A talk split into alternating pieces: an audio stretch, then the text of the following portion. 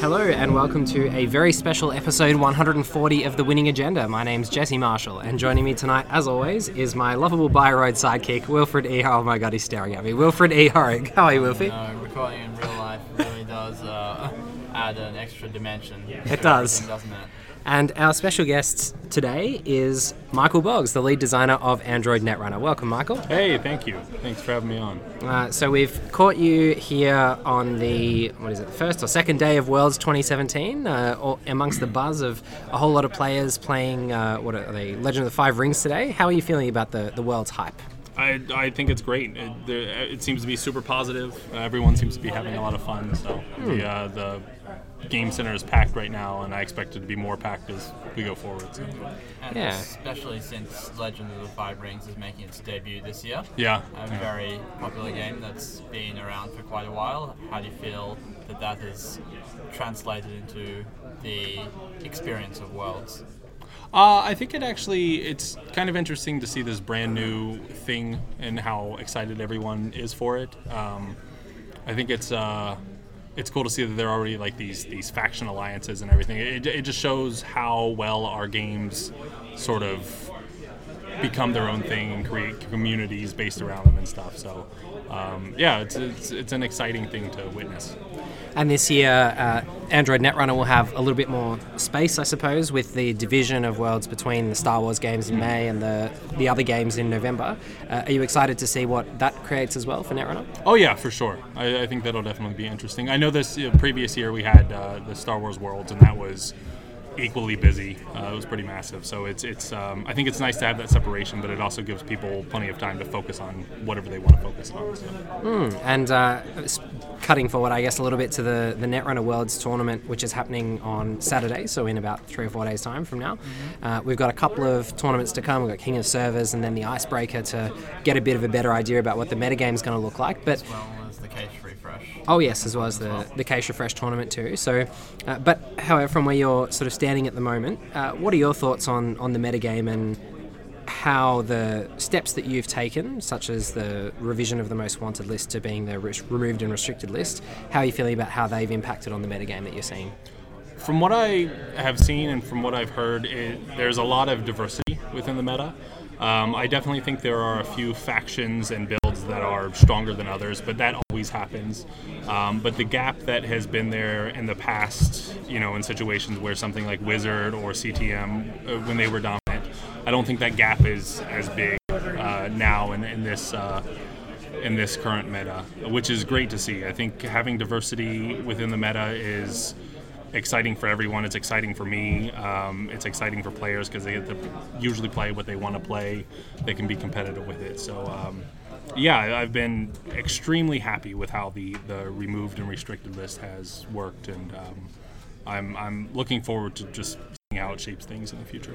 Yeah, and I think one of the things that we wanted to ask you for, of course, is your predictions for Worlds. So we, Sure. we'll get into that in a moment. Uh, but before we get into sort of the players and the factions and the cards that you think are going to do well, uh, we wanted to run over the removed and restricted list in a little bit more detail because it was uh, a really big change for the game. Um, and I guess looking over the list of cards, which on this podcast, and I'm sure people are now by now very well aware of which cards are on there. We've gone through it in detail, but having a look at the list, is there anything that you're, or which cards are you really happy about? Which cards do you sort of think we really put that in the right place? Um, as far as I'll start with the remove list first. I think everything on there needed to be on there. Uh, the one that I that took me a little while to decide with was Aaron Marrón, but I think ultimately that was a good decision. Um, some of my playtesters helped me with that one, and I, and I think that was definitely the right direction to go. Um, as far as the restricted list is concerned, um, that one was a little harder to put together, and there are still some cards on there that I'm not 100% sure. Beyond, I know there's been a lot of negativity uh, around Magnum Opus being on. I know a lot of people feel like that's a pretty standard economic package, uh, which I tend to agree with. But the situations that are arising currently in the meta where Shaper can remote camp, um, I think that uh, Magnum Opus is just one of those cards that, for the time being, it needs to be on. I see later it coming off, potentially Aesop's coming off. Um, I know there was a lot of confusion around gang signs specifically. Uh, because it doesn't necessarily combo with any one thing, but again, like I've said in the past, it's, it's one of those things where it's more about curtailing the potency of decks instead of just saying you can't do this specific combination of things. Um, so I, overall, I'm pretty happy with the list. I think it definitely has room for improvement, but that's what Worlds is for, as far as I'm concerned. I'm going to see what is too powerful and what's not powerful enough, and we can tweak things accordingly.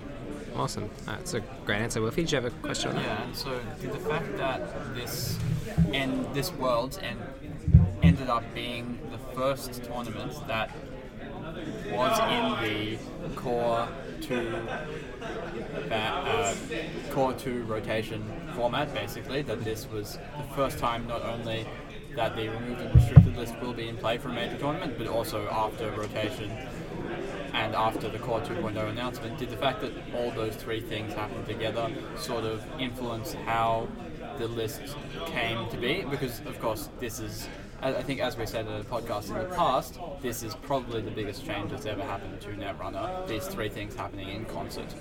Oh yeah, completely. When we decided that we were going to use the revised core set list for worlds, um, we also decided that it would just make sense to drop this right around the same time instead of saying, "Hey, here's a change," and then a few weeks later, here's a change, and then a few weeks later, here's a change. It was best to just drop everything on top of each other because yeah, there was a period of time. It was there was a bit of a lull in uh, Netrunner news, and I know a lot of people were sort of anti and, and anticipating what to come next. So we thought it would be an exciting time if we just threw it all out at once. And it also ultimately made things easier on me, but also FFG as a whole. Um, instead of having to kind of watch how things shift gradually, you could just have everything change all at once. Um, and uh, yeah, it's we, we definitely tried to do everything in conjunction because we felt like that was the best way to go about it. Exactly, and that's left this world in a very interesting place for the future state of the game. Yeah, I think it's definitely created an interesting dynamic for sure.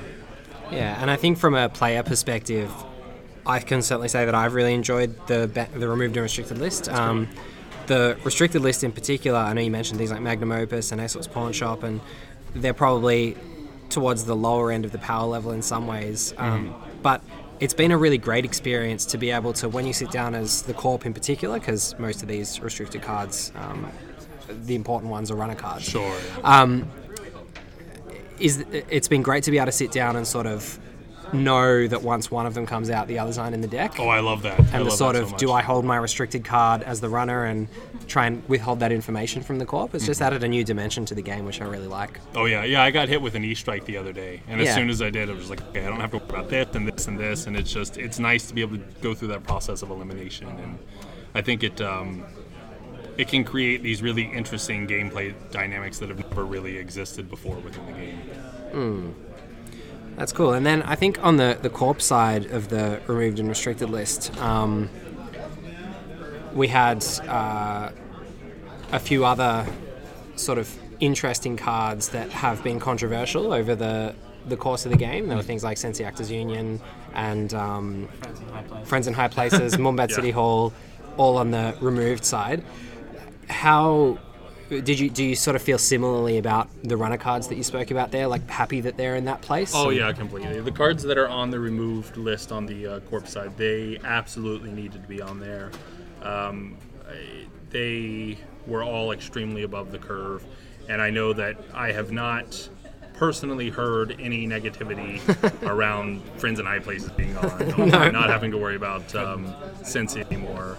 Um, I feel like to a certain extent those cards were a little less, in my opinion, they were a little less problematic than the remove cards on the runner side. Yeah. Just because the runner has that inevitability within gameplay. The corp is eventually going to lose if they don't score out.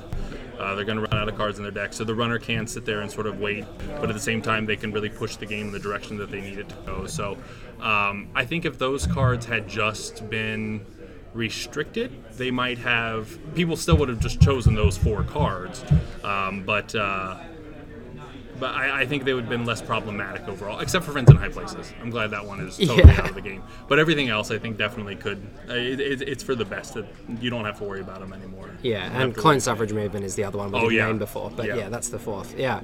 Um, and in terms of the restricted cards, you had things like uh, you know bioethics, Obokata. Mm-hmm. Um, what else we got there on the corp side? Museum of History. Yeah, Museum of History, Mumba Temple. Um, a lot of cards that uh, famously spawned the, the saying negative player experience, which has been abbreviated to NPE and used forever since. Um, how have you felt about those ones being on the restricted list and how they've been used uh, since they've been on there? Yeah, it's been exciting to see those because a lot of those cards, like, I think I think almost all of those cards, they're they're fun to play with, and even if they create some NPE. Um, I don't think they are the most detrimental cards in the world, um, but at the same time, like not if you see an Obokata, for instance, not also having to worry about if they have GFI in the deck is amazing, um, and I think it creates some really interesting situations when you're building your deck to say, okay, do I want to ping them and try to lock them out with bioethics, or do I want to make sure that they have to pay a ton to get this agenda from me with Obokata? So, um, yeah, I think it's created some really interesting deck building situations, and I, I think uh, I think overall I'm I'm happier with the corp restricted list than I am the runner one. I feel like I'm, I'm a little more sure of that one. The runner one could change. The corp one I don't really see changing anytime soon. There might be a card or two added, but I think the corp one's in a pretty good place. Yeah, GFI, I think, is a particular masterstroke having that on there um, because it sort of makes you choose between having this extra resilient agenda suite where the runner essentially has to steal an extra agenda, which is huge. Mm-hmm. Oh, yeah. Or you can have a slightly more powerful card. Yeah. uh, from the rest of the list. I think that's a great tension to have in corp deck building. Yeah, and definitely in on the whole, the nature of the restricted list has really influenced, at least from our perspective, I'm sure most other people who have been testing quite a bit for Worlds feel similarly.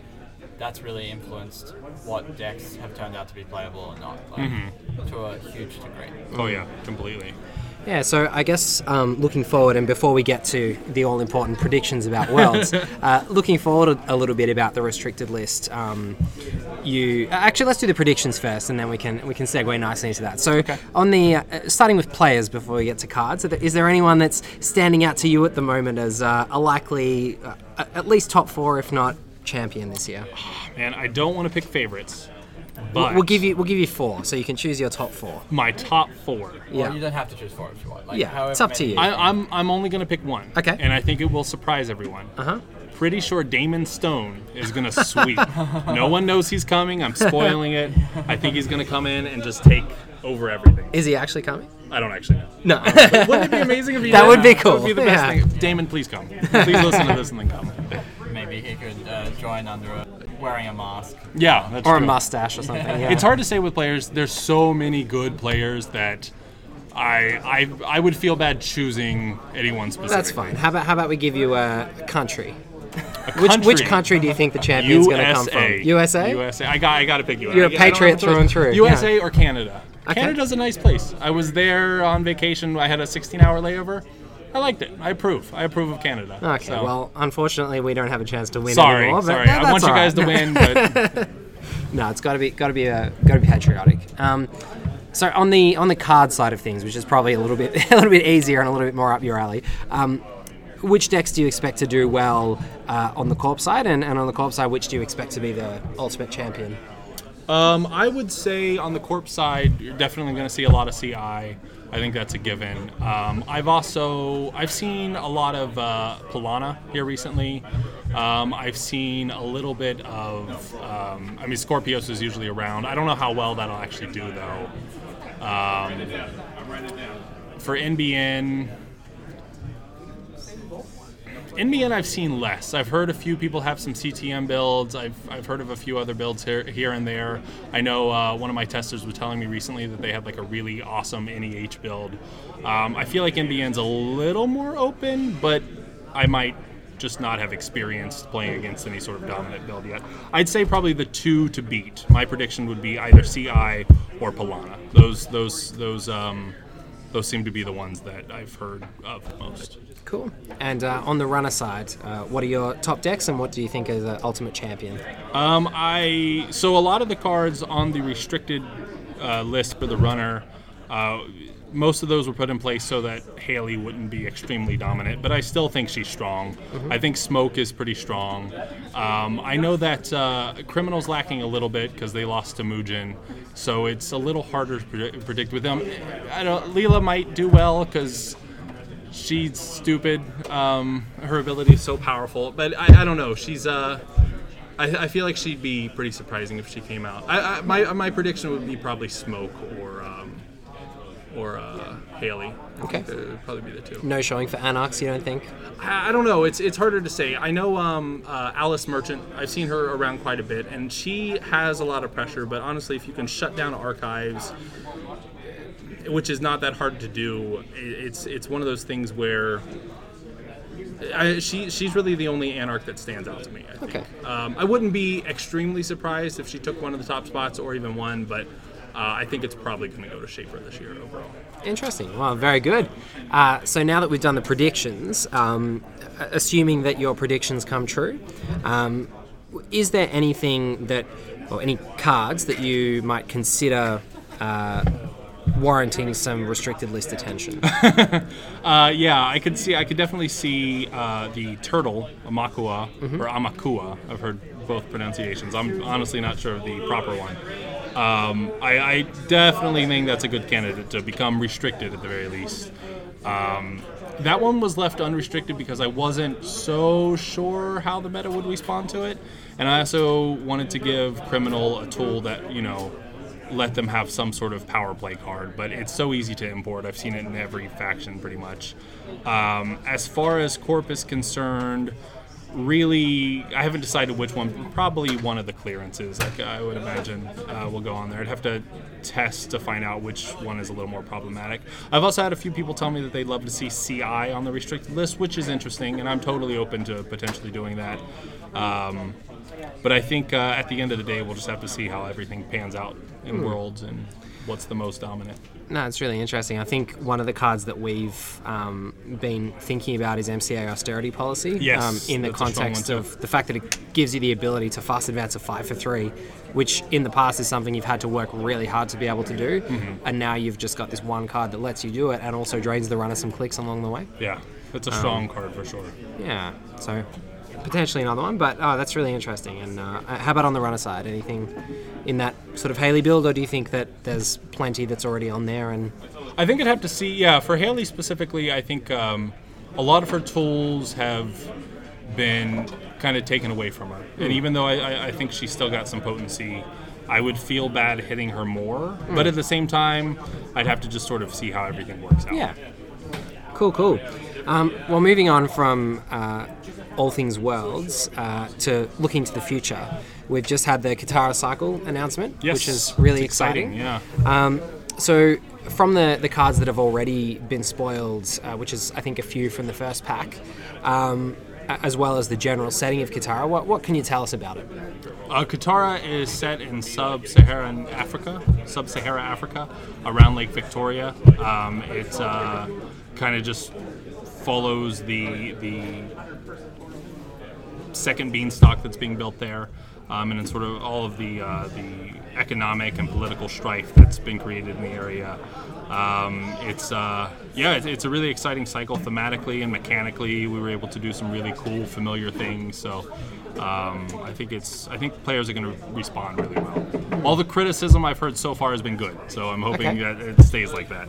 And um, in terms of the philosophy that you brought to the Kitara cycle, um, as I understand it, you became involved in it partway through after Damon left. Is that Yeah, right? yeah, He had set up the I want to say the first version uh, during playtesting. Uh, he left and was gone for a few weeks before I started. Matt Newman, the uh, the guy that uh, makes Arkham Horror, he took over for a little bit. Uh, kind of showed me the ropes when I came in. Matt put his spin on it a little bit, and then I just kind of guided it into place the last few months of development. And when you were doing that, that last piece of development, and even um, from what you know of how Damon and Matt were, were looking at the cycle, was there anything about it or any philosophy that you brought to it in terms of a way that you wanted to change the game of Netrunner or you know go back to its roots or try something different or anything mechanically in particular that stands out to you? Oh yeah, sure. There were uh, there were quite a few things. Once I came in and I realized how the revised core set was going to affect everything as a whole, and I sort of saw other things that we have in the future and just the things that we're working on currently.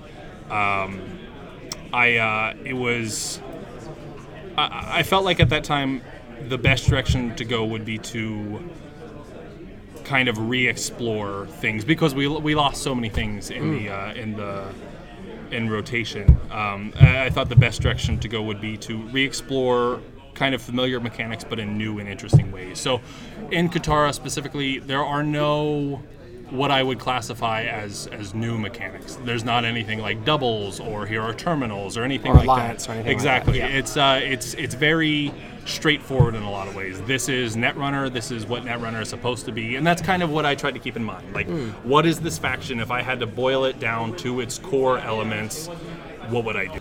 Um, and uh, I just sort of used existing mechanics. We wanted Kitara to be a little bit simpler, just so that if new players decide to pick up the revised core, they have a very easy path um, that they can follow. But also, I feel like Netrunner has been around for so long, and it has such a massive number of things that you can do with it. There's so much design space to explore, and I've always kind of felt like as a player, not all of that was as fleshed out as it as it could be. So I just tried to take some of those things and, and run with them. Um, you know, for instance, with Weyland, I, I, I tried to explore um, ways that we could do meat damage things without it just being you kill the runner, you end the game. Uh, with uh, Criminal, I, I wanted to explore a few things with exposing and stuff, and how we could maybe kind of explore those elements a little bit more.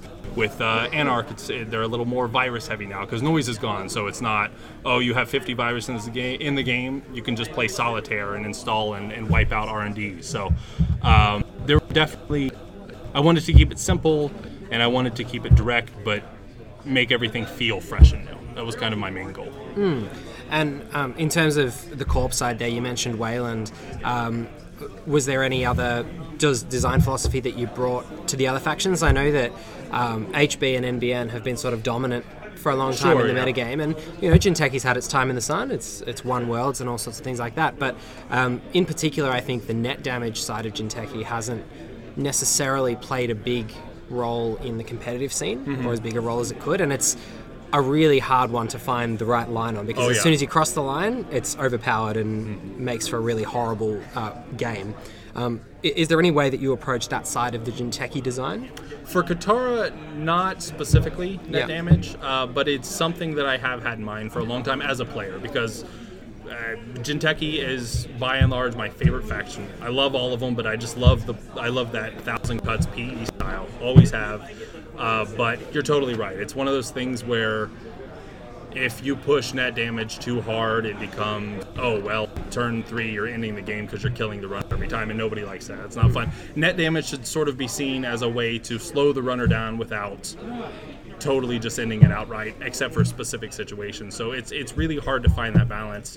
Uh, with Jinteki, Damon had them going in another direction, and so I explored that aspect of them a little more. But the whole net damage play, trap, ambush type stuff is definitely something I have in mind, and something that I'd like to see more of in the future. And when you say Damon had them going in another direction, do you mean in the previous two cycles or in Kitara? Uh, I think really all of those. Yeah. The previous two cycles, but especially in Kitara. Eh, Kitara, you've got some net damage stuff, but it's uh, definitely playing with a few of Jinteki's other tools in Kitara. Oh, awesome. So, from what you've said in the segment, Michael, I noticed that Kitara, yeah, very reasonably was intended to be a bit simpler in order to be a stepping stone from the revised core set in the new player experience. Does that sort of make it the first attempt that FFG can has made post rotation to do a sort of Genesis thing in the same way that the core set has recovered some cards from Genesis. Now you can not reprint cards from Genesis, but sort of tweak effects from Genesis and uh, spin, of course, the cards that have rotated, tweak those cards in a new way, given that Kitara.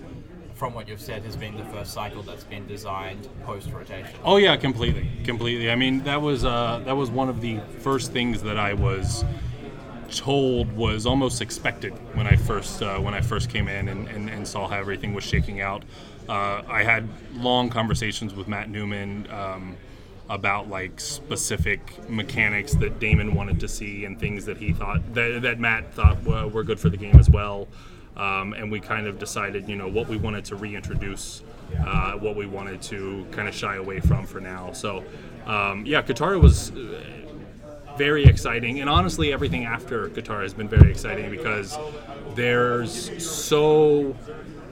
I personally feel like there's more design space to explore than there ever has been before because I have very clear precedents for what works and what doesn't. Um, it's and I also have a massive amount of dedicated players who are very willing to tell me, you know, what they think is good for the game, what they like uh, within the game, what they don't like. So um, it's, I, yeah, I feel like with rotation with Kitara, my job has just been easier than ever. Easier than Lukas had it, easier than Damon had it because they really set the bar, and I can decide if that bar is too high or too low and try to adjust accordingly. That's awesome. Uh, now, I can't help but notice in that answer that you mentioned cards beyond Kitara. Does this mean that Android Netrunner is not a dead game and there will be more cycles? There, we'll have to wait and see. But yeah, you can you can definitely expect more stuff. Out. cool. Um, I guess the the other side of the Kitara idea, and Wolfie was touching on this, and I really liked your answer there in terms of revisiting some of the core things in the game.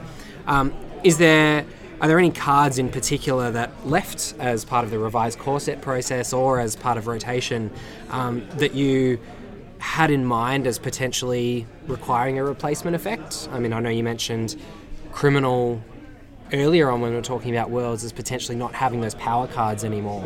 And you know, Temujin was one, but Account Siphon was another. Sure. That was really sort of an iconic criminal card, and a lot of people were surprised to see go.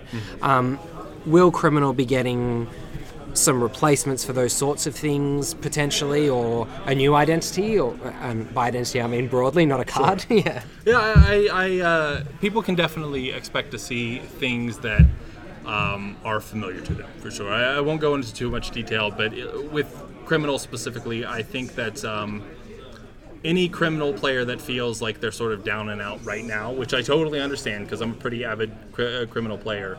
Um, any person that feels like they don't have the tools they need, I think that will change after Kitara comes out. Same thing with NBN. I know a lot of people have told me that NBN is struggling right now. They wish they had um, tools like Sand City Grid. I think they'll be happy when Kitara rolls out and they see some of the new tools that they get. Cool. And, and looking forward to uh, beyond the, the World's 2017 metagame and, and into future as these new cards roll around, what sort of approach will you be taking to revising the the competitive metagame, by which I obviously am referring there to the re- removed and restricted list? Will you be looking? Uh, you mentioned last time we spoke to you, which was now quite a while ago after you just taken over, that um, you were looking at maybe every three months or so re- reviewing the MWL. Is that sort of what you'll be looking at for the removed and restricted list, or would it just be sort of after major tournaments, or Oh yeah, completely. Uh, and with the previous uh, MWL, the the tiered leveled version, uh, I wholeheartedly expected and attempted to update it that often. But sometimes uh, things get in the way. This list is the same. Like I'd like to after Worlds, I'm going to go back and look at it, um, probably mock up a new version and kind of see where we can go from there. Uh, while my goal is three to four months, if it takes longer than that, it's it's just one of those production processes. Sometimes things take a little longer, but my goal is definitely every three months if possible because I feel like that's a healthy amount of time to sort of let things shake out, see how the meta is going, and if things aren't going the right way, you can kind of correct them accordingly. Yeah, that's great. And I think, um, I mean, I don't know how long the process took you of creating this first list, but however long it took, I think it's yielded some great results. So, Well, that's awesome. Thank you. Yeah, I've, I've heard um, I've heard great great criticism on it. So it's uh, it's been it's been really good to see the, the just the resounding. Um, I can't even think of the word. Just like all the feedback, the very the positivity around it. So I, I'm, I'm glad that people liked it. that's great. And uh, anything else you want to ask, Wolfie? Yeah, well, I think that probably brings us to the end of what we wanted to discuss, Yeah, just yeah. specifically about Worlds and the MWL today. But thank you very much for coming on the show, Michael. Thank you for having me on. It was a blast. It's always great to chat to you. Um, Wolfie, anything else you want to Yeah, it was great to hear your insights, and I'm sure our listeners will be very happy to get such an in-depth look into the design of the game. Yeah, I hope so. Cool. Well, thanks for listening. Uh, if you want to get in touch with us, you can hit us up on Patreon at www.patreon.com slash the winning agenda. Throw a few dollars our way. If you want to email us, you can email us at the winning agenda at gmail.com. You can check us out on Facebook at the winning agenda. You can tweet us at winning agenda. Uh, and is there any other way they can get in touch with us, Wolfie? Uh, wasn't there one more? I think that I I usually say Patreon at the end, so that's probably what I'm searching for. But anyway, uh, do be in touch. Do throw us some questions, and yeah, if there's anything else you want us to ask Michael next time we have him on the show, just chuck us an email and let us know. That'd be awesome. Thanks for listening, everyone. Thanks, bye. See you guys.